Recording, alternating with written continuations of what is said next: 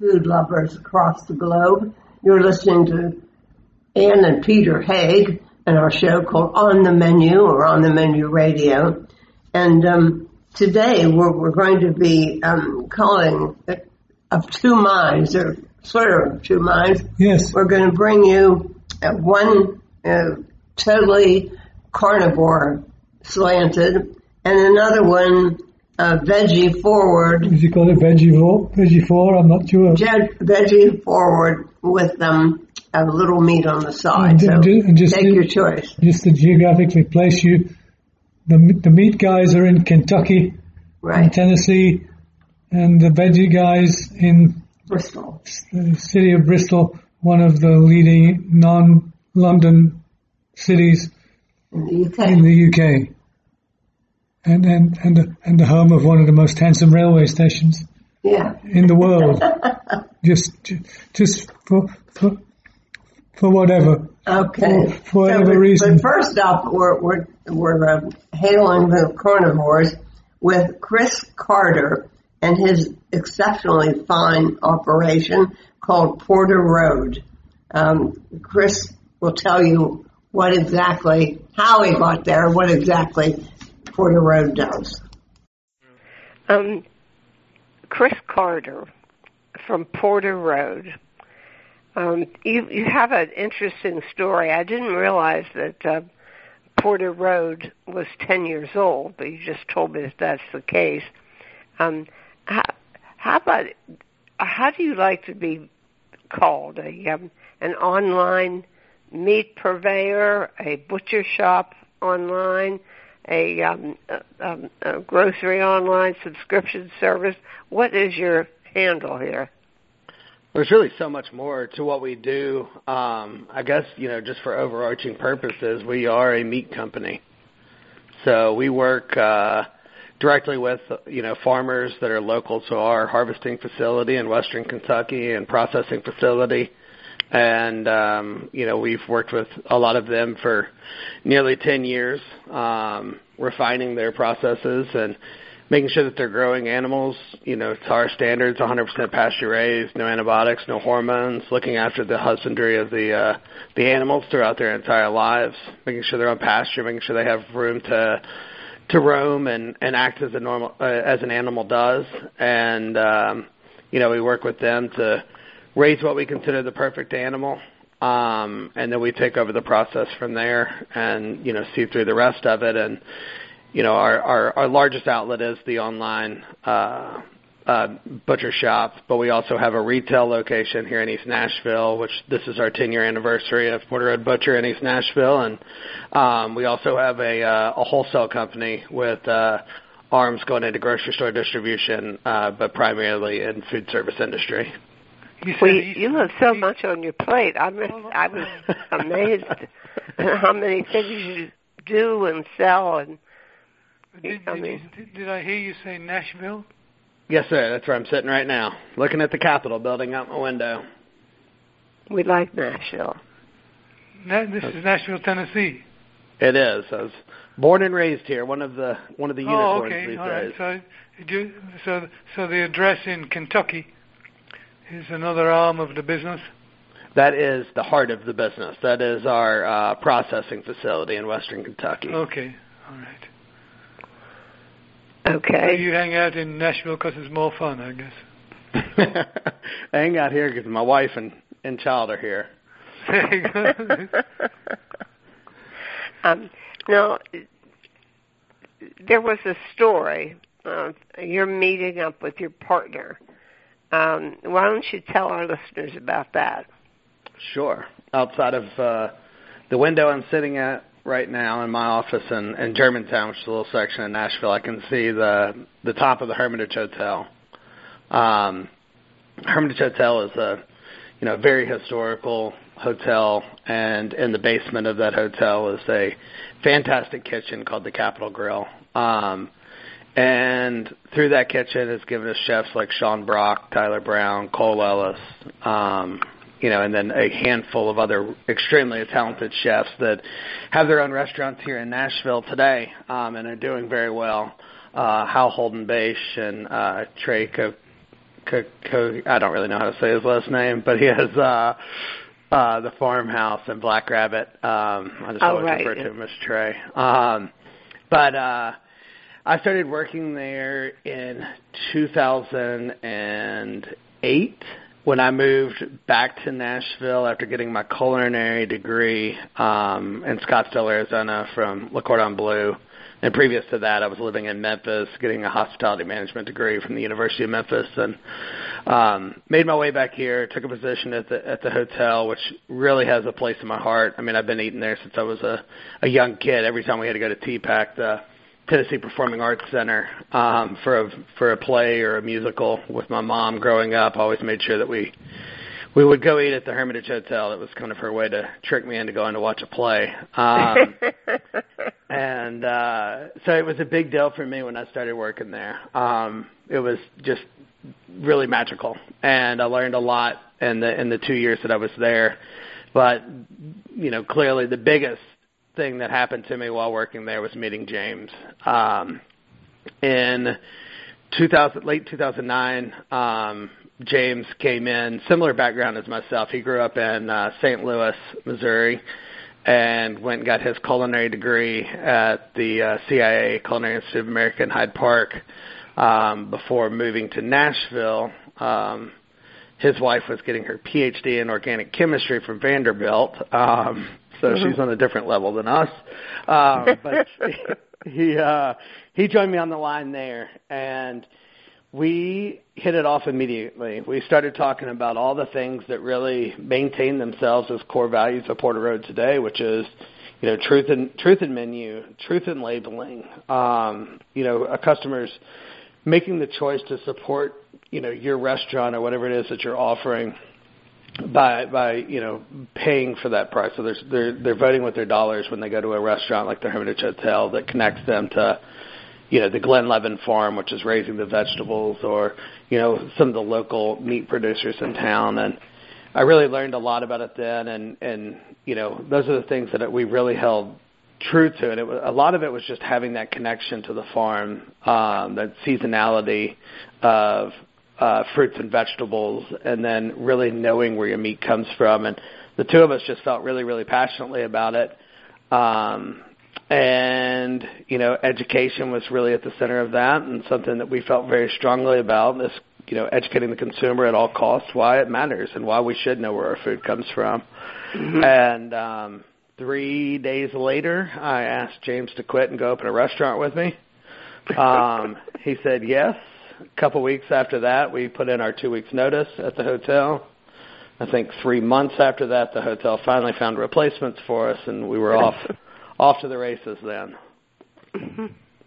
Well, this, this, and you turned out to have a successful business partnership. That's great.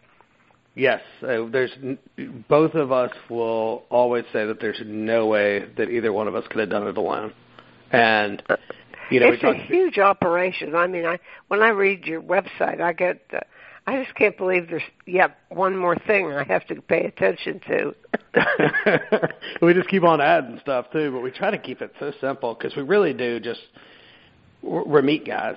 You know, i- i- we want to we want to be able to provide the best meat in the country to a consumer, no matter where you are in the country. A lot of people want to make changes in where they're where they're you know buying their meat from and and having that attachment back to the earth and knowing that they're you know supporting a system that takes care of farmers that take care of the land. Um and we want you to have that access no matter where you are located in the country. So it's been uh it's been a wild couple of years since we launched the uh the online butcher shop. Uh-huh. Um, you have subscriptions too, but you you have so many options for uh, customizing it. that's That's uh one of the things I look for when I'm looking at any of these online things.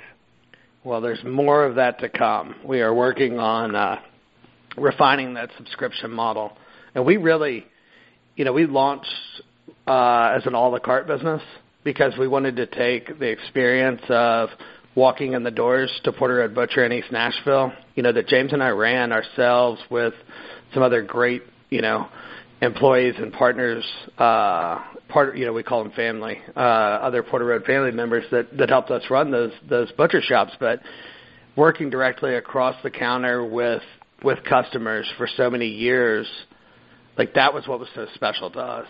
And so when we launched PorterRoad.com, we wanted it to be a great a, a direct like version, a digital version of of what we had done for so many years, and and uh, so launching a la carte and giving the customer the the ability to come in and say, I want a pound of bacon, I want you know a pound of ground beef. Um, you know, we we give a, a free shipping over a hundred dollars, so we do incentivize you to get at least a hundred dollars. But if you just want to buy one or two things and pay for that shipping, then you should have the the ability to do that. Where so many other sites kind of force you into subscription only or bulk ordering only we we we want it to be less frictionless than that. We want to be your weekly purchasing habit, which is also why we ship everything in a biodegradable, compostable container. Because um, there's nothing worse than squeaky styrofoam or little white balls blowing all over your driveway. we hate those. we hate those.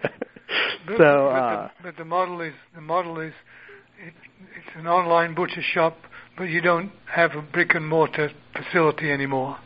We still do have the brick and mortar, yes. Oh, you Uh, still do. Okay. Yes, and it's uh, servicing Nashville right now until six o'clock. Okay, and um, the you started out, but I mean, in this past year and a half, your business must have vaulted enormously. Um, it has. I mean, the effects of, of COVID and and you know not being able to access any meat, really. Um, but then also, you know, customers or, or consumers taking to their computers.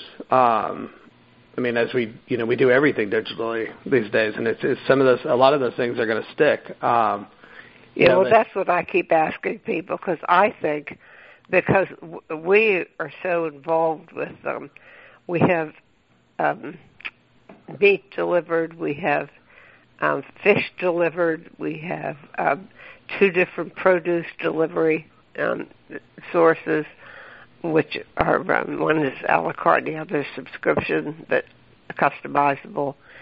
Um, and, and, I could see other things coming up too, and and it could be different to have to force yourself to go to Whole Foods and not Yeah. get even the good quality, you know. And you're gonna we're gonna see people returning to life as usual, and you know they're going to be going back in the grocery store because I mean, y- y- y- you had a different mindset a year ago than you do today, where it's like, I can't get this product anywhere else. If it takes ten days for it to get here, at least I'll have it. So, you know, customers are still, our consumers are still going to want to go back to I need it for tonight.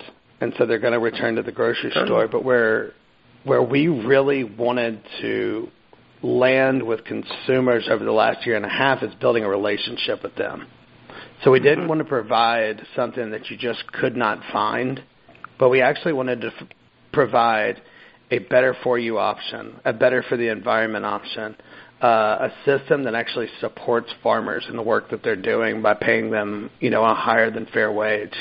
Um, you know, and, and, and then on top of it, we don't have to eat cardboard because Porter Road is the best meat on the market.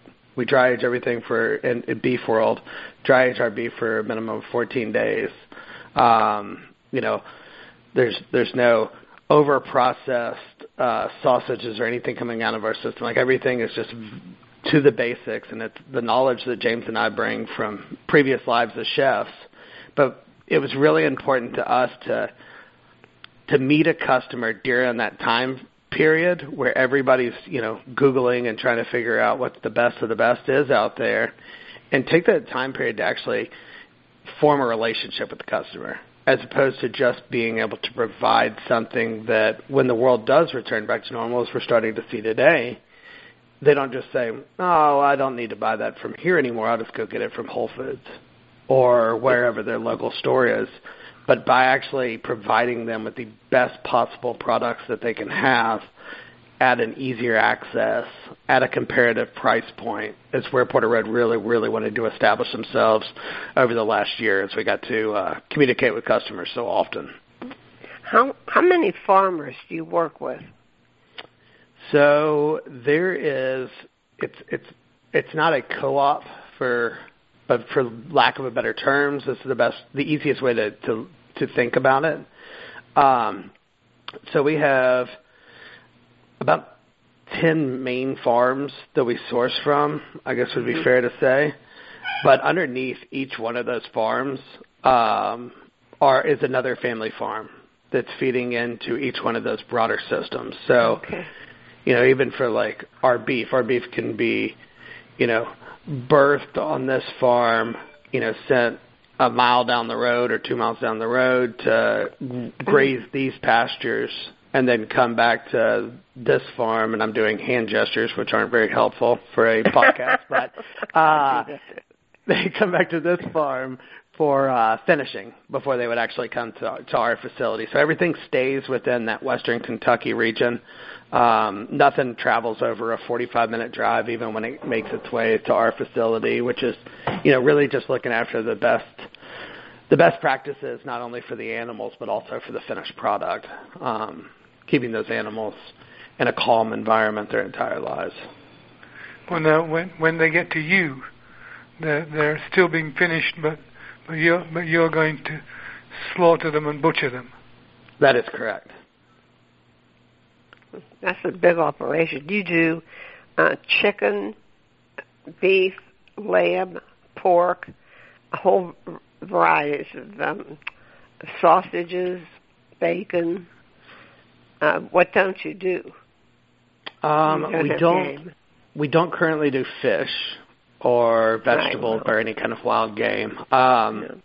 You know, we really focus on on those, you know, highly commoditized uh, uh, proteins and really bring everything back to the way it once was. A lot of our farmland that we actually farm in western Kentucky, Kentucky well, our our farm partners farm it. I'm I'm I've never driven a tractor. Um, just to put that out there. Uh, there's people that drive tractors much better than I would. Um, so our farm partners farm this land in western Kentucky, and and and for the larger part of it, a lot of it was GMO row crop, um, tobacco, soybean, oh, yeah. um, uh, corn. And what we've done is we've continued to grow our operations. Is we've actually taken out all of those GMO crops, turn that land back into pasture, put animals back out there to to graze and and you know bring life back to the earth. And to me, that is that is the thought. We don't use regenerative farming as like a sales tactic or anything, but you know, so often these buzzwords will come about, and it's like, oh, everybody's talking about regenerative farming, and you know, we go to our no, farmers. I, I want to know what no-till means for soil and garden. Well, we'd ha- we'd have to get uh somebody else other than me to talk about it. Uh, I don't understand what how you do it. You know, it's it's amazing, but I mean, our farmers have been doing it for years, and that's just the way that we look at at our at our farming operations. You know, and then it becomes such a buzzword, and everybody's talking about regenerative farming, and we look at each other and we go, "Yeah, like that's how we that's how we farm. Like I mean, yeah. the, the whole idea is to is to improve the land and it's to, it's to improve the flavors of our meats and it's you know it's raising animals in a in a happy environment that that does all of that. Well, you know, um, we we've had um, the um, what did we have? The strip steak, and what was the other steak, Rose? The other was the, the other was the flat iron. Oh yeah. I, I, need, I need your advice on how, how to cook a flat iron, because mine came out kind of tough. Yeah, flat iron. That is the uh, second most tender cut in the animal, but you have to keep it under medium. So, okay. it, well, we do that, don't we? Yeah, yeah. We do that. rare mainly. Yeah, if that that's that's one. Um, you know, it's a thinner steak. It's not. a. yes. So it, it is a, a little bit more difficult. So I mean, your grill's either got to be smoking hot, or you've got to have a really good hood in your kitchen, um, or a bunch of windows. because it's gonna it's it's gonna set off the smoke detector if you're gonna if you're gonna sear it properly. But yeah, the idea on that one is we just recommend salt and pepper on just about all steaks and steak cuts um, and Yeah. chops, and then um, just a real real good hard sear, and then you know let everything rest. Um, you got to let those you know everything kind of calm Yeah. down before you go putting a knife in it. Otherwise, you lose all those juices that should be in in the meat out on the plate or the cutting board. And well, tonight we're doing the um, lamb chimichurri links, Oh yeah. and I'm, I'm anxious to taste that because um, our favorite um, organic lamb um, farm is not going to be do mail, doing mail order anymore. I'm not quite sure what they're doing, but uh, you may have heard of Jamison Farms. Oh yeah. Absolutely. Yeah, well, anyhow, they're our local lamb growers, but they're cut. They're doing something different. I don't know quite what they're doing. They're not doing the the the the, the full on. Um, do you understand what they're doing? But I don't. No, I don't have any. I don't think they. They're know. increasing the herd, they but they're not doing their mail order anymore. I don't know what I that think means. I think they're sitting on the front porch mostly. I don't know. They they're increasing the herd. So um, Yeah? they're going to do special dinners. But uh, you know, it's just now that they're gone, I realize how good their lamb is. Really, It's- Anyway, Hopefully and- we can- and, we and can by bring way of new one. explaining that we we had a source for lamb sausages from from Jamison. They made four different kinds, all named for their daughter Eliza, and uh, we we won't be able to get them anymore. So we need a we need a replacement. So you came along at just the right time. Well, we're happy to be here. Um, yeah, but you don't have lamb kidneys. You know how hard it is to get lamb kidneys. We get them in every every animal, but do you know how hard it is to market lamb kidneys? no, because I can't find them. We we would we would buy every one you had. would would buy them, you know. Well, I bet well, we not could. all. There are only two of us. I bet I bet we could work something out. Um, but I mean, that's the thing for us, you know. I mean, so it's it's all about utilization. I mean, our entire process is about utilization. We started Porter Road, it was uh, we we were going to open the restaurant, like I said at the beginning, and then we pivoted because we literally could not find meat in the city of Nashville that fit within our standards, and we were meeting all these farmers and falling in love with their practices and the way they raised animals and their products they were creating, and then the only option was through a third party harvesting house where everything would be poorly butchered, frozen, and then you know our option was to either meet them at the farmers market or buy it out of a deep freezer in, in a barn somewhere on their par- property. Yeah, well, of course, the USDA is part of that problem, you know, because it's so much more expensive to to go through all that process. I guess it's easier to turn it into dog food. Um, I, in a lot of cases, with a lot of uh, products, that's that's probably true. Um, Mm-hmm. you know, I mean, we we work with the USDA every day, and we're we're fortunate to have the ones that that we do come in contact with every day. I mean, they're they are doing their jobs to make sure that we are doing our jobs to make sure that we're keeping everybody safe. Um, but I mean, for us, like in our system, it's always about util- utilizing the the entire animal. Um, so I mean, those offals and things like that. I mean, we're probably one of the few uh, meat companies, online meat companies, where you can find sliced liver, and we go that extra step. I didn't actually. see that on your website. We eat a lot of liver, especially organic. Oh, we actually have a source for it right now. There's a local local butcher who's it's it's it's in a package, but it is but it is sliced and it is good quality, and uh, we we have it often. But No. Yeah, but that, Um, that's that that's the thing is not everybody lives where you know where they have that option to to purchase those items, and we you know we slice it uh, just the way that my grandmother would like it if she was making liver and onions at home. So Yeah. Yeah. Um, like. Oh, so it's uh and then I mean well, we, I'm, I miss Nashville. Nashville's swell. Um, now, is Sean Brock's restaurant still open? Uh, so my old office was directly across the street from Folk, um, which is right down the road from uh, Audrey, and we watched we watched the castle. I mean, it's a huge restaurant. Um, I, call, I kept on referring to it as Sean's Castle. Um, and we watched it build from the ground up. I was just wondering when they were going to come in and put in a moat. Um, but uh, as far as I know, um, I believe that they are open and, and fully operational now. Um, we have a two-year-old at home, so not a not a lot of going out to eat. We have a lot of respect for. We we used to cover the um, um, music and food festival there. Ooh. Food and That wine. used to be fun. Hmm? Yeah. Oh, okay. We've, Yeah. we've probably we've probably seen you. You've probably seen us. We're the white-haired ones. I I've seen your picture on the site, um, Yeah. And it's actually seeming, seeming very familiar to me. So we we used to do several activations um, there. Those are you know it was like we always referred to it as uh, summer camp because it was just like you know going to hang out with all your buddies for the weekend and. But we, we've Yeah. done some big stuff. We did uh, some live fire events um, uh, down there next to, you know, all the grilling apparatuses. Where Oh yeah, Pat that, we interviewed that grilling guy, whatever his name was, Was it was Pat in Martin? charge of all those things. I can't remember his name, but it's. I mean, there are interviews on our website, and um, yeah, and we we like that um, catbird seat, the the original, the, the first and second chefs. I don't know who's there now. Who was the second chef? The the Irishman was the second one, I think. Oh yeah, yeah. And he's got a uh, uh, locust now. That's just kind of opening up full service. He's doing dumplings.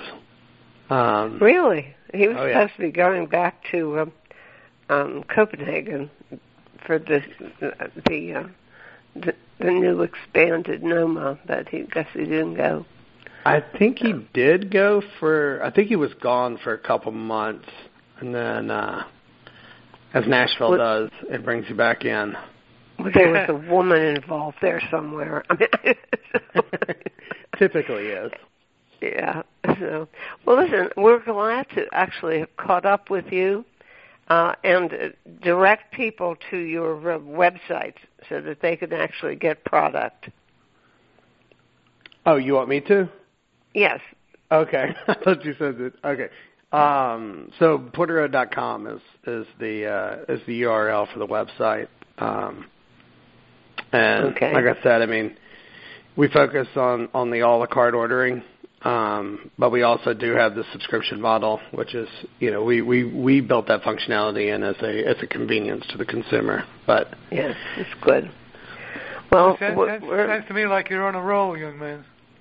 well, Yeah. we're going to keep on rolling. That's yeah, and We let got us a world- know if we got a you're world doing to anything new. Let us know if you're doing something new we should know about, okay? Absolutely, And- we will. And we'll be in touch if we ever get to travel again. I guess it's happening soon. Yes, please. If y'all if you find yourselves back in Nashville, um, love to meet out or meet up for uh, a dinner or or coffee or or whatever you guys would like. We we all already did that meat and three stuff. I'm not up for that. No, you got to take a nap after that's over. We've got uh, Mo- awful. right next to us. They said you absolutely have to eat at this place, some famous place that's been there forever. And the line was around the block. It was just awful. Yeah, that's that's got to be Arnold's. Um, yes, it's Arnold. It was Arnold. he is uh, Yeah. there. Some of my favorite people. Um, but yeah, he could he knows how to uh, build a line. That's for sure. He sure did. so, well, Chris, thank you again, and uh, I hope that this is not the only meetup we have. Podcasting services for On the Menu Radio are provided by ASP Station. www.aspstation.net.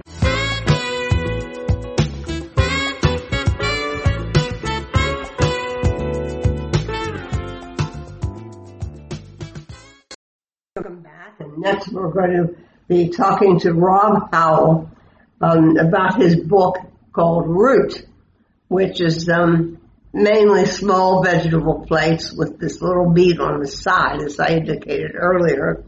And um, I think that he, he's we we know Bristol. He's in a really lovely area too. Yes. Yeah, and, and- and he's he's been all over. He's been This man, this man has cooked around the world. He has, Probably one of the few places he hasn't cooked is Porter Road. They don't cook, they just source. he's he's certainly been all over, and uh, the city of Bristol is a city with with a whole lot of charm, a whole lot of growth, and a very very fine restaurant scene of which Root is just a part. So, shall we go with Rob Howell? Yes. We are talking to Rob Howell, um, who's in uh, Bristol, in the UK.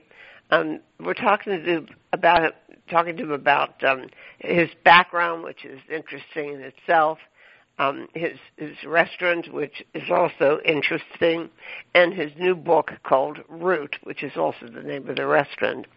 Uh, Rob, why don't you begin by uh, telling our listeners something about your background? Because you, you really have been on top of everything, getting to know whatever you can, um, going with your gut reaction to things. Talk to us a little bit about that.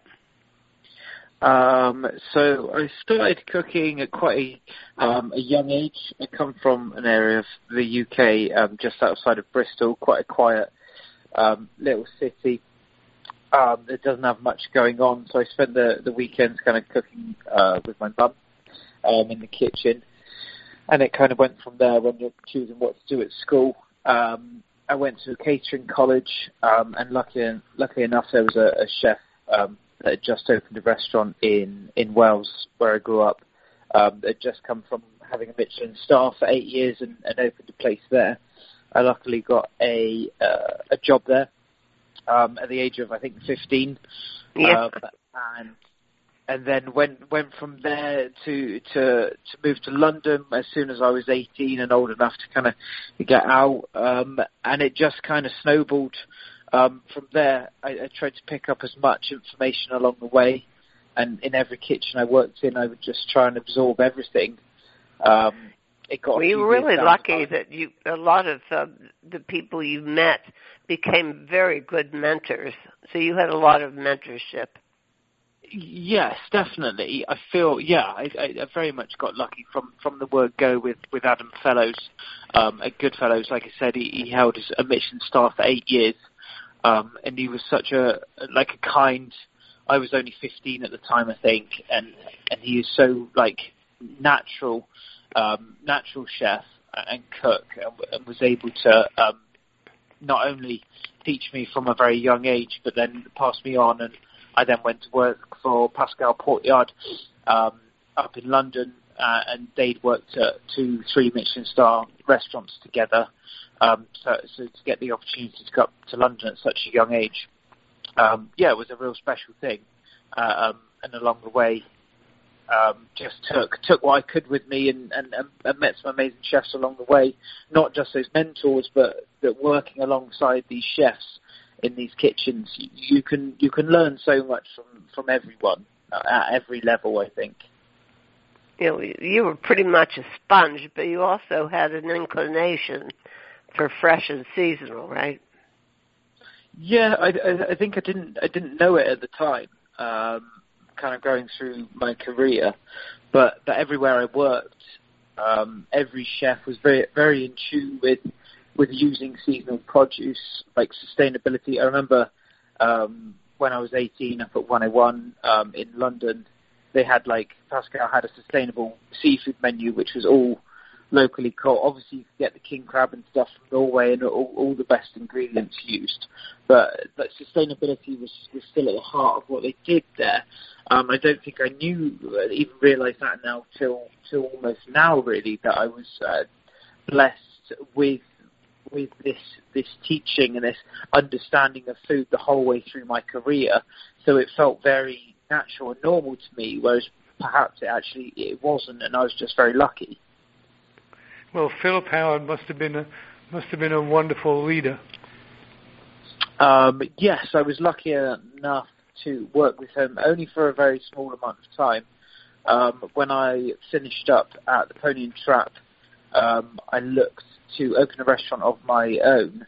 Um, and in that time in between finding something and finding root with Josh, Um, I went and staged, so did some work experience um, in kitchens for free um, up in London, uh, well across the UK and over in Copenhagen as well. But Phil Howard took me into his kitchen at um, Elystan Street um, for, for a couple of weeks, which was a real uh, privilege to work alongside him. To be honest, he was very welcoming and, and yeah, still like I learned so much just from those couple of weeks. You, you can still take so much from it, and it did very much.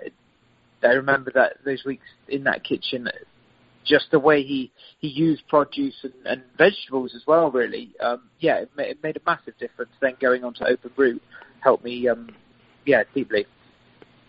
Now, then you decided to go back, back was it back home or? Um, yes, so I so I was working. I, I did London for, for for well only six six to eight months really. I lasted. I was I was very young.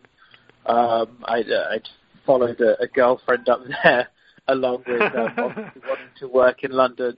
The girlfriend it didn't work out, um, and and London it was tough. I'd come from a very small um, like city um, in in Somerset, um, and to go up to London, it was it was a shock and and a very good one, um, and I learned so much from it. But uh, yeah, it was it was long days. I, I lived east, East London. I travelled all the way across to, to the west every day. Um, it, it took about two hours to get to work. It was 16 hour days. Um, and, yeah, I kind of um, I not gave up, but I kind of wanted. To, I, I wasn't enjoying myself really. Um, it was made okay. to learn, but it, it kind of came to a point. So I went over to France, the mountains, um, and worked there for a while, which was great as well.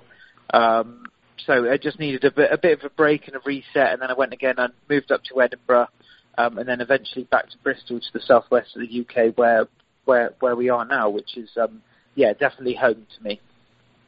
Yeah, it's it's my listeners just for the, just for the hell of it, because most people don't don't even necessarily recognise it.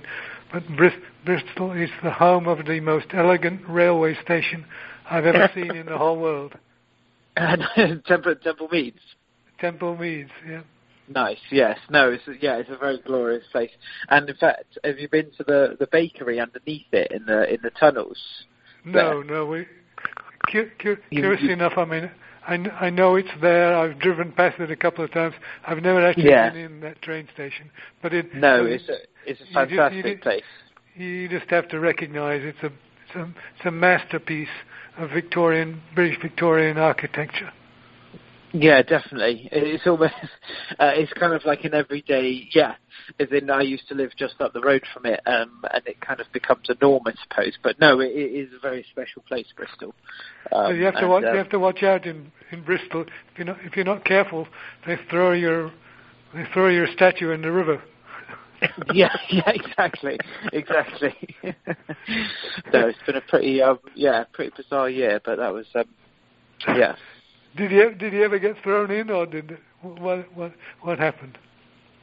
What to the statue?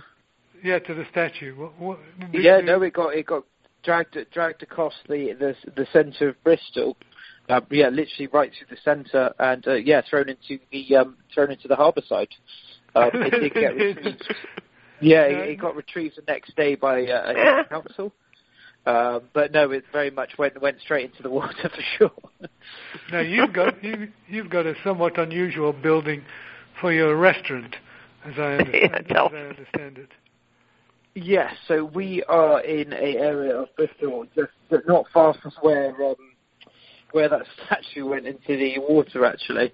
Um, so we just set back from the, the harbour side in, in an area called Wapping Wharf, which is a number of shipping containers that have been turned into basically like a little uh, community complex kind of village. Um, there's a there's a load of flats there. There's a, there's like a high street built and um, it's all new and it's just growing more and more. And there's there's such a great array of from hairdressers to to to wine shops to cook sh- uh, cookbook, um, sorry, book bookshops, along with hairdressers, um, and, and then like a, a, a large number of um, restaurants as well. We are one of those um, lucky restaurants to be there, which is very nice. Now, how how how would you define the way and what it is you cook?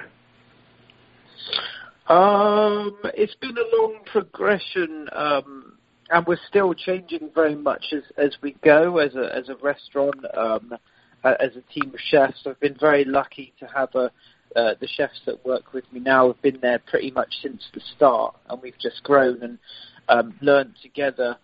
Uh, and we're still changing now, but it's it's very much uh, seasonal.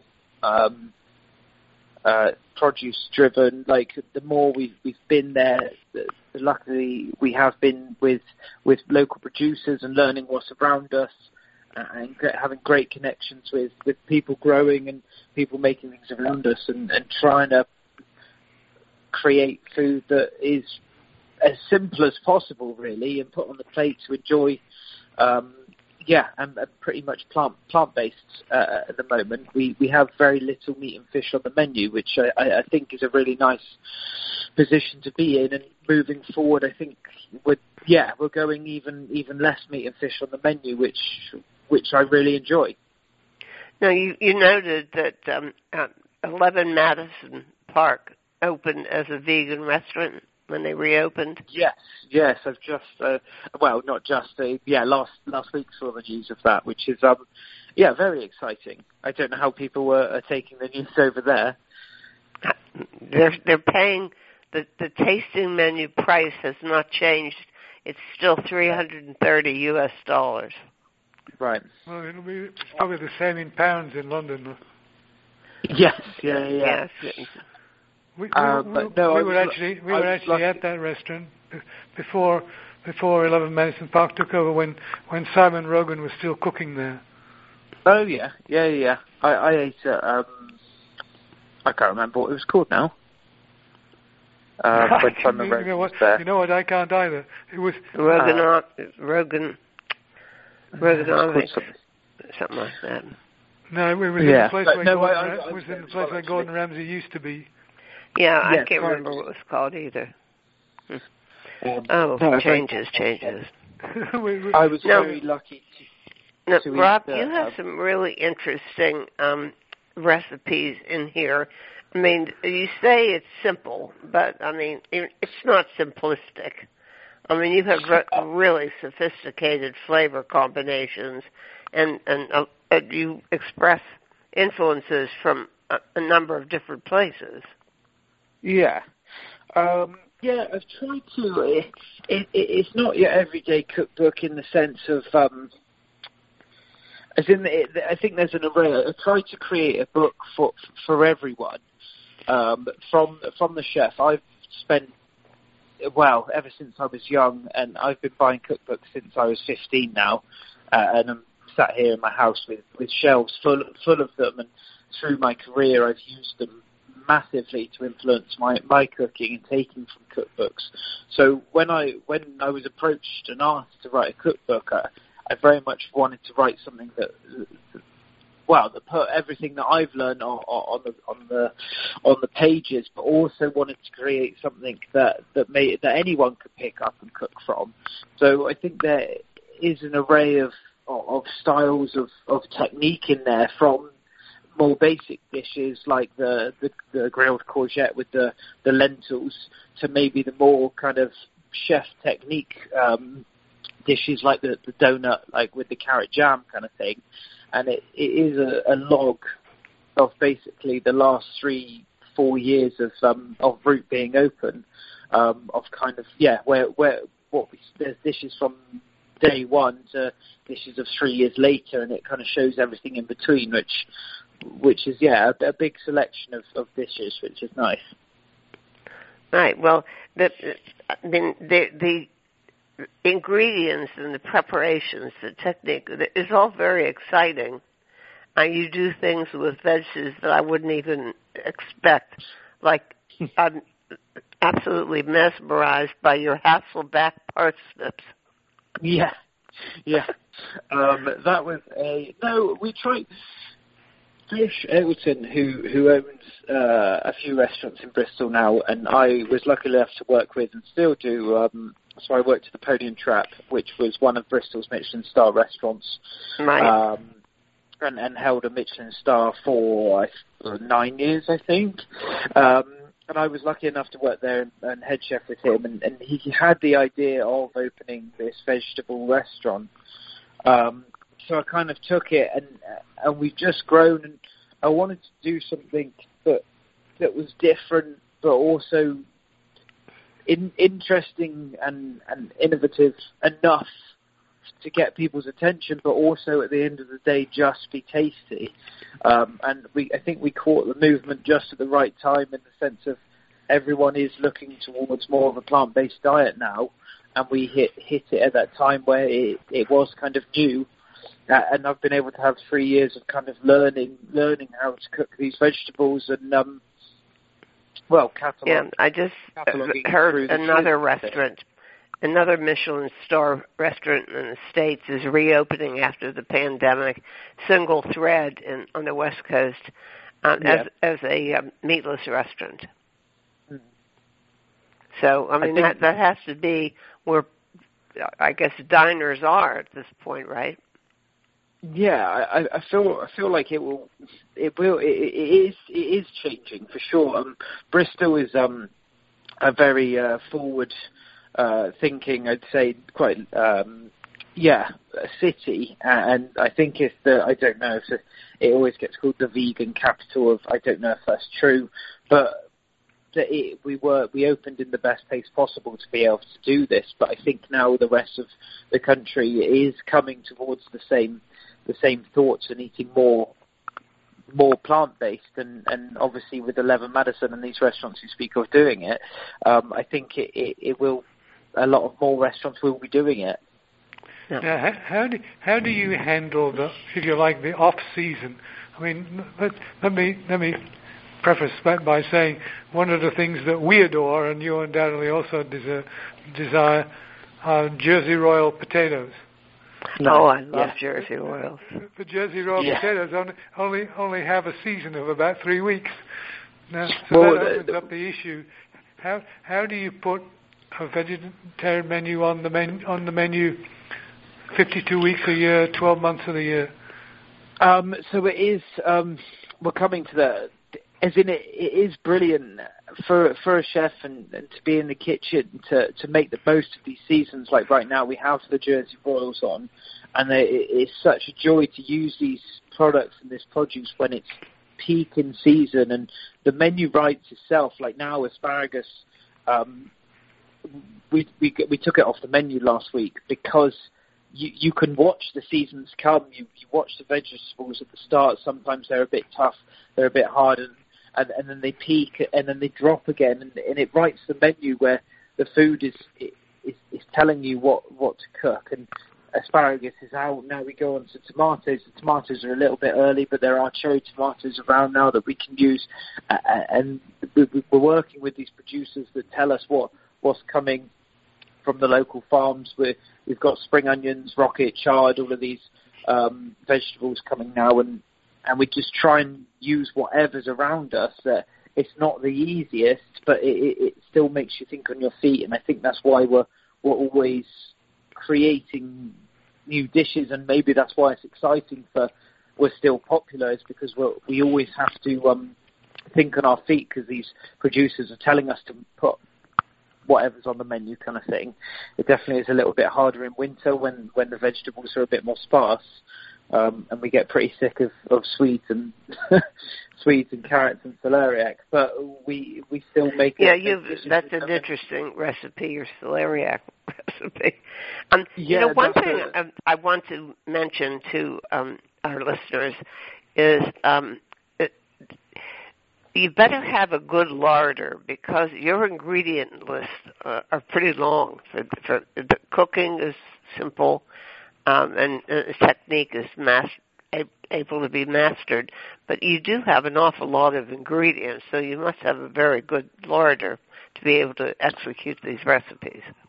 Um, yeah, I think that there are some dishes that have um, more like the celeriac dish where we've kind of made this. Um, we've kind of changed it slightly now. We we, we did like a Korean style sauce with the. Um, yeah, we we actually do have gochujang with whatever it is in our refrigerator. Yeah, but It's I'm not the I- typical, um, you know, cook, home cook. No, no, definitely. But I also feel like all of these uh, ingredients that we do use are, well, I don't know about, but over over here now we're very lucky that the, the supermarkets have started to stock this massive array of. You can buy your mirins, your, your different soy sauces, your sesame. Your, um, hmm You can even buy little pots of like seaweed flakes now in the supermarket. Even Yeah, in, we have a jar of somebody sent us. Uh, Yeah. uh, actually, I had I had a um, a desperate call from a chef friend of ours, and uh, he said, I, "I'm going to do the seaweed infused butter," and Nice. my shipment of seaweed didn't come in time, and I need it right now. And Yeah. he said, "Do you have any?" And I said, "Yes." so I gave him two sacks of it. Nice, yeah, and obviously, it, it, like you said, it's not. It might not be everyone's, and everyone might not have the ingredients out there. But I think it is. But also with with the book, it it is it, it is meant to. In well, I'd love it to inspire people to maybe go out, uh, take a day, like really, like go to the shops, go pick up produce, some, some new things, and and and try and and see what you can do with these vegetables, and and hopefully people will be um, excited and, and, and enjoy a new experience in something that they might never thought of, the thought to have cooked before. Um, which is Sweet- yeah, sweetheart. hopefully Was was Rob was Rob's the book where you said this sau- sauce there's a salsify recipe yeah, yes, yeah, yeah, yeah. yes. and we what, what what's what's our friend's name Jeremy who's who's now cooking in Quo Vadis. Oh yeah, Jeremy Jeremy Um, Lee. Lee. Yes. Yeah, He served us he served us salsify when he was at the design restaurant. yeah. Um, Yeah. No, there's a salsify. I've tried to kind of use um, pretty well, pretty much everything really, vegetable wise, um, that's around in the UK um, and around us. Um, and yeah, there is a salsify recipe in there because, as it's not something you come across every day, but it is a really delicious vegetable that is that is grown locally around here, and um, it's it's kind of the, there's a lot of vegetables eh, from the markets around here, even in the supermarkets now, where uh, my mum kind of said to me like, "Oh, I've, I've seen that in the supermarket, but I, I never would have known what to do with it," kind of thing. The same with like the celeriac, as in my mum said, "I've seen it." And my problem times." with celeriac, celeriac is I could never cut it. Kind of, yeah, exactly. Well, yeah, no, there there is that point. But hopefully, inspiring these people to maybe pick up something they never would have before. And these vegetables are like delicious, and they sometimes look bizarre and funny. But um, yeah, like the kohlrabi. Um, loads yeah, of I mean, there. I've not had good luck with kohlrabi. I don't know. Um, what Yeah, my son need- says, roast it. We need we need help with kohlrabi. The stems are the stems are so hard you can't chew them. Yeah. yeah, so we at the moment it's not in the cookbook, but at the moment one of my favourite dishes on, on our menu is is kohlrabi. Uh, we we grill them um, until the skins have completely blackened, um, and then you you kind of let it sit and cling film it and steam out. You then take off the blackened skin, and we slice it up very finely like a like a ceviche. We cut like kind of like a carpaccio, and then we dress it with with with ginger chilies um, and orange, like blood orange, in like when it's in season, um, Mm. spring onions, and it is the most. Uh, everyone raves about it, and I think with Root and people coming to the restaurant, they enjoy it because almost they weren't expecting to enjoy the food as much as they do. Um, when you go out for a meal, you, you look forward to a steak. You look forward to eating Not me. scallops, mac and cheese, lobster. I think steak Yeah. is boring. It, every It- every chew tastes the same. but I think most of it, you you don't sit at home and go, oh, I can't wait to go eat a beetroot tonight. But I think with Root, we're, we're doing something. We're doing something different, and it is. It, we're trying to make it a bit more exciting and and a bit different. It's not the classic vegetarian. Um, oh, there's a risotto and some some mushroom pasta or something. so that was our um, that was our plan all along, and it's kind of gone quite well so far, which is fantastic. Well, you know, we should mention though that you also have um, some recipes for um, meat and fish, and um, and and you certainly have um, and you do use cheese, so it's not um, a vegan cookbook, and uh, and and and you have a lot of desserts. In fact, some really classic desserts. Yeah. Um, yeah. yeah. I mean, I'm looking right now at your pavlova recipe, which doesn't look at all like the pavlova recipe I got when we lived in Australia. uh, but no, we, as we, like we said, it's not. We're not a solely vegetarian restaurant. We we do serve meat and fish, and that's kind of the point. Um, as in, we have got more popular for our, for our vegetable dishes, and that's what people come to eat, I think. But we we always have a bit of fish or meat on the menu. Um, and I tried to showcase some of the dishes. Where, throughout, like I said, throughout my career, I've I've always cooked. Uh, I've worked at seafood restaurants. Um, I'd say three of the best seafood restaurants in the UK. Um, throughout my career, I was lucky to have that that knowledge, and, then I went to the Pony and Trap where we cooked ev- everything, every meat, every bit of offal, uh, off of every animal. Um, so I've, I've tried to kind of take a selection of, of, of recipes that are a little bit different in that sense as well. You've got the sweetbreads and um, yeah, just. Oh wait, the my... sweetbreads. I wanted. That's Peter loves sweetbreads, and it's one of the. It's one of the few dishes that I can't cook. I mean, I, they they always come out hard as a rock. But you you did something unusual with your sweetbreads. I'm trying to remember what it is in here. Yes, the um, we've actually got them on the menu at, at Root right now because one of my chefs. Uh, it was a dish from a long time ago when we first opened, um, and my chefs ha- came one of my chefs came and ate before starting working here, and he said we have to do it. So um, we put it back on the menu. It's a, a maple and marmite. Oh, that's it. Bread. You're gonna have a little marmite in there. yeah. So, so you you, you blanch. He loves bread. marmite. Yeah. I think it's I, just I, the most disgusting thing. Well. But he hates peanut butter too. So. well, uh, but, no, I, I, yeah, I, you know, I'd be remiss if I didn't also mention before we wrap the interview that um, uh, the the illustrations are just lovely, and and the photography is outstanding. Yeah, I was lucky. I was very lucky when when it came to kind of designing the cookbook. Um, the team that I worked with were were so nice, and, and kind of when when they sat me down, it was very much literally this is my vision, as in it's, it's a total dream come true, uh, and to use so the illustrations are all done by a by a school friend of mine. Uh, we grew up together. Oh, great! Um, we, yeah, I went to the same school, and we we kind of came back and he's not actually his profession isn't. he's a very talented man and he can do many things but it's not his number one thing um, to illustrate but he, he's he does all the artwork in the in the restaurant as well. And and oh, when I was doing a cookbook I, I I said to the publishers would it be can I get my friend to do it? And they were more than happy to get them him done. Oh that about does it for this week and uh, we invite you all out there to come back uh, next week for more dishing. Same time, same time, same place. Who knows? Who knows what those two will be up to next week? You'll have to tune in to find out. So there. And until then, bye bye.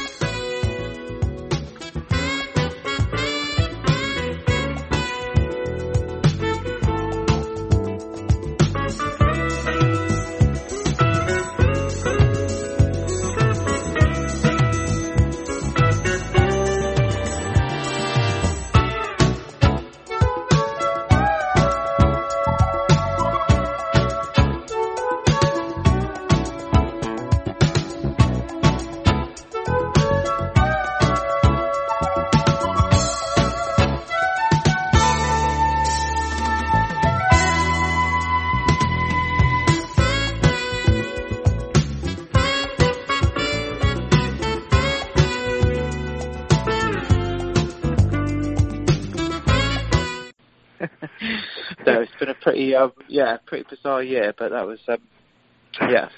Did he did he ever get thrown in, or did what what what happened? What to the statue? Yeah, to the statue. What, what, yeah, no, it got it got dragged dragged across the the the centre of Bristol. Uh, yeah, literally right through the centre, and uh, yeah, thrown into the um, thrown into the harbour side. Um, it did get retrieved. Yeah, it, it, got retrieved the next day by uh, a council. Uh, but no, it very much went went straight into the water for sure. now you've got you you've got a somewhat unusual building for your restaurant, as I understand, yeah, as I understand it. Yes, so we are in a area of Bristol, just not far from where um, where that statue went into the water. Actually, um, so we're just set back from the the harbour side in in an area called Wapping Wharf, which is a number of shipping containers that have been turned into basically like a little. Uh, community complex kind of village. Um, there's a there's a load of flats there. There's a, there's like a high street built, and um, it's all new and it's just growing more and more. And there's there's such a great array of from hairdressers to to to wine shops to cook uh, cookbook, um, sorry, book bookshops, along with hairdressers, um, and, and then like a, a, a large number of um, restaurants as well. We are one of those um, lucky restaurants to be there, which is very nice. Now, how how how would you define the way and what it is you cook? Um, it's been a long progression, um, and we're still changing very much as as we go as a as a restaurant, um, as a team of chefs. I've been very lucky to have a uh, the chefs that work with me now have been there pretty much since the start, and we've just grown and um, learned together. Uh, and we're still changing now, but it's it's very much uh, seasonal. Um, uh, produce driven. Like the more we've we've been there, the, the luckily we have been with with local producers and learning what's around us.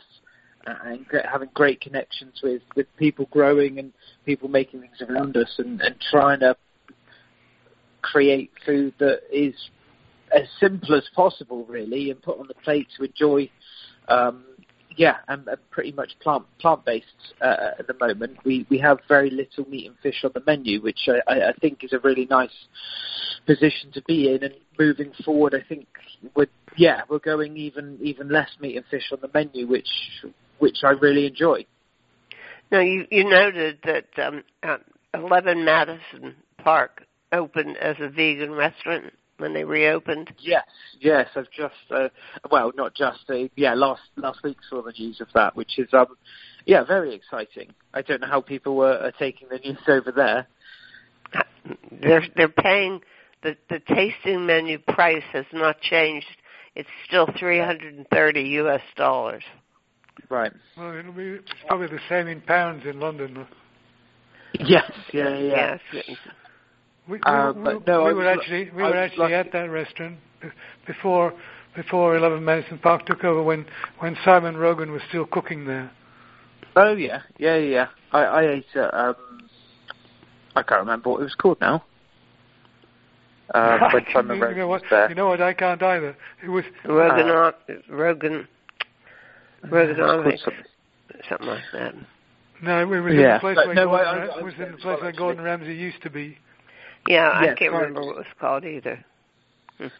Um, oh, no, changes, changes.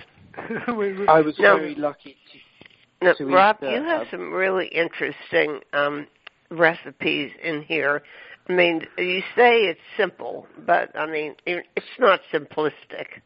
I mean, you have re- really sophisticated flavor combinations, and and uh, you express influences from a, a number of different places. Yeah.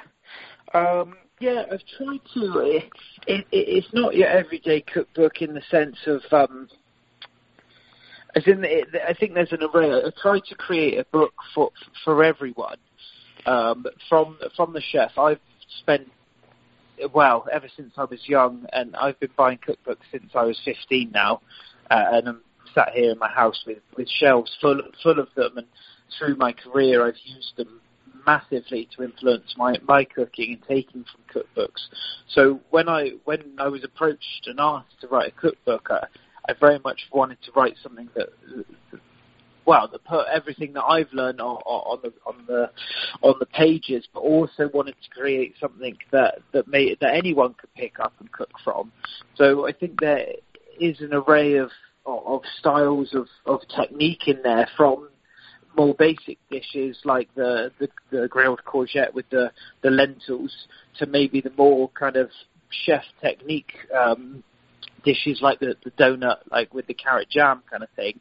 And it, it is a, a log of basically the last three, four years of um, of Root being open, um, of kind of yeah, where where what we, there's dishes from day one to dishes of three years later, and it kind of shows everything in between, which which is yeah a, a big selection of, of dishes, which is nice. Right. Well, the the the, the ingredients and the preparations, the technique is all very exciting. And you do things with veggies that I wouldn't even expect. Like I'm absolutely mesmerized by your Hasselback parsnips. Yeah, yeah. Um, that was a no. We tried. Josh Eggleton, who who owns uh, a few restaurants in Bristol now, and I was lucky enough to work with and still do. Um, so I worked at the Pony and Trap, which was one of Bristol's Michelin star restaurants, right. um, and, and held a Michelin star for uh, nine years, I think. Um, and I was lucky enough to work there and, and head chef with him, and, and he had the idea of opening this vegetable restaurant. Um, so I kind of took it, and and we've just grown, and I wanted to do something that that was different, but also in, interesting and, and innovative enough to get people's attention, but also at the end of the day just be tasty. Um, and we, I think we caught the movement just at the right time in the sense of everyone is looking towards more of a plant-based diet now, and we hit hit it at that time where it, it was kind of new. Uh, and I've been able to have three years of kind of learning learning how to cook these vegetables and um, well, catalog. Yeah, I just heard another restaurant, another Michelin star restaurant in the States is reopening after the pandemic, single thread in, on the West Coast, um, yeah. as as a um, meatless restaurant. Mm-hmm. So I mean I that that has to be where I guess diners are at this point, right? Yeah, I, I feel I feel like it will it will it, it is it is changing for sure. Um, Bristol is um a very uh, forward uh, thinking, I'd say, quite um, yeah, a city, and I think if the I don't know if it always gets called the vegan capital of I don't know if that's true, but that it, we were we opened in the best pace possible to be able to do this. But I think now the rest of the country is coming towards the same the same thoughts and eating more more plant based and, and obviously with Eleven Madison and these restaurants who speak of doing it, um, I think it, it, it will a lot of more restaurants will be doing it. Yeah. Now, how do how do you handle the if you like the off season? I mean, let, let me let me preface that by saying one of the things that we adore, and you undoubtedly also desire, desire are Jersey Royal potatoes. No, oh, I love yeah. Jersey Royals. The Jersey Royal yeah. potatoes only, only only have a season of about three weeks. Now, so well, that opens up the issue. How how do you put a vegetarian menu on the menu on the menu 52 weeks a year, 12 months of the year?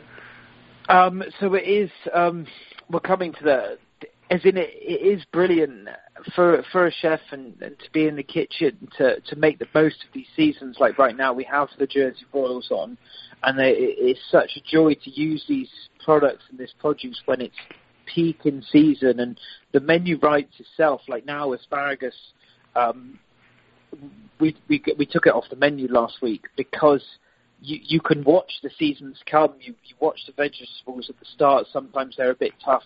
They're a bit hard, and and, and then they peak and then they drop again, and, and it writes the menu where the food is, is is telling you what what to cook. And asparagus is out. Now we go on to tomatoes. The tomatoes are a little bit early, but there are cherry tomatoes around now that we can use.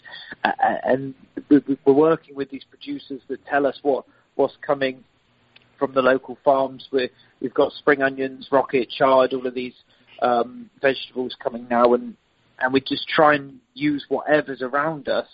It's not the easiest, but it, it, it still makes you think on your feet, and I think that's why we're we're always creating new dishes, and maybe that's why it's exciting for we're still popular is because we we always have to um, think on our feet because these producers are telling us to put whatever's on the menu kind of thing.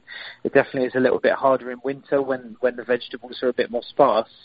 Um, and we get pretty sick of, of swedes and swedes and carrots and celeriac, but we we still make yeah. it. You that's an interesting recipe, your celeriac recipe.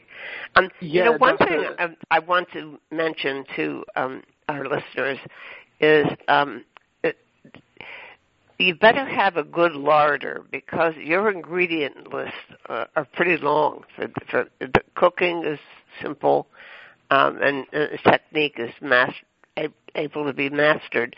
But you do have an awful lot of ingredients, so you must have a very good larder to be able to execute these recipes. Um, yeah, I think that there are some dishes that have um, more like the celeriac dish where we've kind of made this. Um, we've kind of changed it slightly now. We we, we did like a Korean style sauce with the. Um, know, we we. Actually do have gochujang with whatever it is in the refrigerator. Yeah, but it's I'm not the I- typical, um, you know, cook, home cook. No, no, definitely. But I also feel like all of these uh, ingredients that we do use are, well, I don't know about, but over over here now we're very lucky that the, the supermarkets have started to stock this massive array of. You can buy your mirins, your, your different soy sauces, your sesame. Your, um, Mhm. You can even buy little pots of like seaweed flakes now in the supermarket. Even Yeah, we have a jar of somebody sent us. Uh, Yeah. uh, actually, I had I had a um, a desperate call from a chef friend of ours, and uh, he said, I, "I'm going to do the seaweed infused butter," and Nice. my shipment of seaweed didn't come in time, and I need it right now. And Yeah. he said, "Do you have any?" And I said, "Yes." so I gave him two sacks of it. Nice, yeah, and obviously, it, it, like you said, it's not. It might not be everyone's, and everyone might not have the ingredients out there, but I think it is. But also with with the book, it it is it, it is meant to. In well, I'd love it to inspire people to maybe go out, uh, take a day, like really, like go to the shops, go pick up produce, some, some new things, and and and try and and see what you can do with these vegetables, and and hopefully people will be um, excited and, and, and enjoy a new experience in something that they might never thought of, the thought to have cooked before.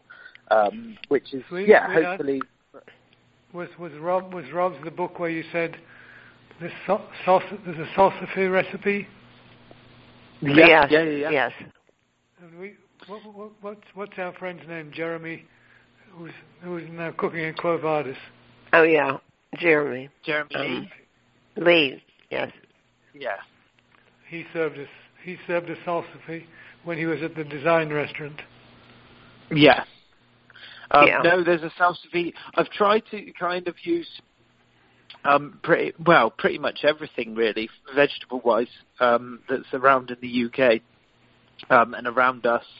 Um, and yeah, there is a salsify recipe in there because in it's not something you come across every day, but it is a really delicious vegetable that is that is grown locally around here, and um, it's it's kind of the, there's a lot of vegetables eh, from the markets around here, even in the supermarkets now, where uh, my mum kind of said to me like, "Oh, I've, I've seen that in the supermarket, but I, I never would have known what to do with it," kind of thing.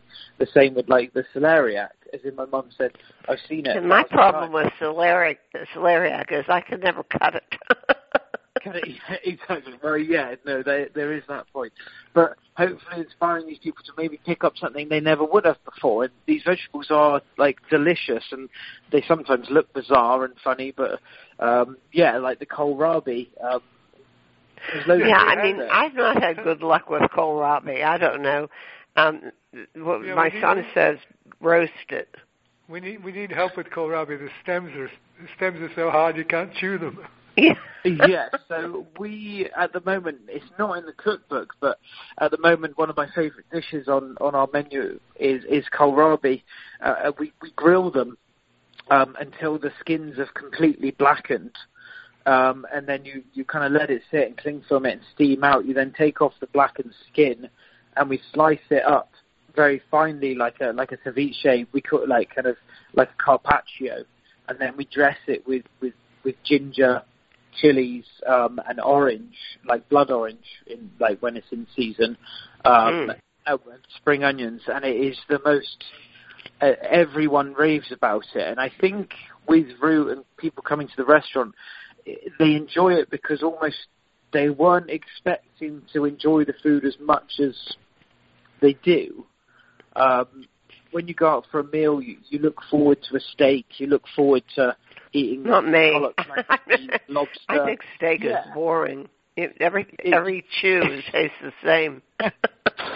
but I think most of it, you you don't sit at home and go, oh, I can't wait to go eat a beetroot tonight. But I think with Root, we're, we're doing something we're doing something different, and it is it, we're trying to make it a bit more exciting and and a bit different. It's not the classic vegetarian. Um, oh, there's a risotto and some some mushroom pasta or something. so that was our um, that was our plan all along, and it's kind of gone quite well so far, which is fantastic. Well, you know, we should mention though that you also have um, some recipes for um, meat and fish, and um, and and you certainly have um, and you do use cheese, so it's not um, a vegan cookbook, and uh, and and and you have a lot of desserts. In fact, some really classic desserts. Yeah. Um, yeah. yeah. I mean, I'm looking right now at your pavlova recipe, which doesn't look at all like the pavlova recipe I got when we lived in Australia. uh, but no, we, as in we, like we said, it's not we're not a solely vegetarian restaurant. We we do serve meat and fish, and that's kind of the point. Um, as in, we have got more popular for our, for our vegetable dishes, and that's what people come to eat, I think. But we we always have a bit of fish or meat on the menu. Um, and I try to showcase some of the dishes. Where, like I said, throughout my career, I've I've always cooked. Uh, I've worked at seafood restaurants. Um, I'd say three of the best seafood restaurants in the UK. Um, throughout my career, I was lucky to have that that knowledge, and, and then I went to the Pony and Trap where we cooked ev- everything, every meat, every bit of offal uh, off of every animal. Um, so I've, I've tried to kind of take a selection of, of, of recipes that are a little bit different in that sense as well. You've got the sweetbreads and um, yeah, just. Oh wait, the my... sweetbreads. I wanted this. Peter loves sweetbreads, and it's one of the it's one of the few dishes that I can't cook. I mean, I, they they always come out hard as a rock. But you you do something unusual with your sweetbreads. I'm trying to remember what it is in here. Yeah, it's the um, we've actually got them on the menu at, at Root right now because one of my chefs. Uh, it was a dish from a long time ago when we first opened, um, and my chefs ha- came. One of my chefs came and ate before starting working here, and he said we have to do it. So um, we put it back on the menu with a, a maple and marmite. Oh, that's it. Bread. You're gonna have a little marmite in there. yeah. So, so you you, you blanch. Peter loves bread. marmite. Yeah. I think I, it's I, the most disgusting thing, but he hates peanut butter too. So. well, uh, but, no, I, I, yeah, I, you know, I'd be remiss if I didn't also mention before we wrap the interview that um, uh, the the illustrations are just lovely, and and the photography is outstanding. Yeah, I was lucky. I was very lucky when when it came to kind of designing the cookbook. Um, the team that I worked with were were so nice, and, and kind of when when they sat me down, it was very much literally this is my vision, as in it's, it's a total dream come true uh, and to use. So the illustrations are all done by a by a school friend of mine. Uh, we grew up together. Oh, um, great! And we, yeah, went to the same school, and we we kind of came back and. He's not actually his profession isn't. He's a very talented man, and he can do many things, but it's not his number one thing um, to illustrate. But he, he's he does all the artwork in the in the restaurant as well. And, and oh, when I was doing a cookbook, I, I, I said to the publishers, would it be, can I get my friend to do it? And they were more than happy to get them him done. Oh,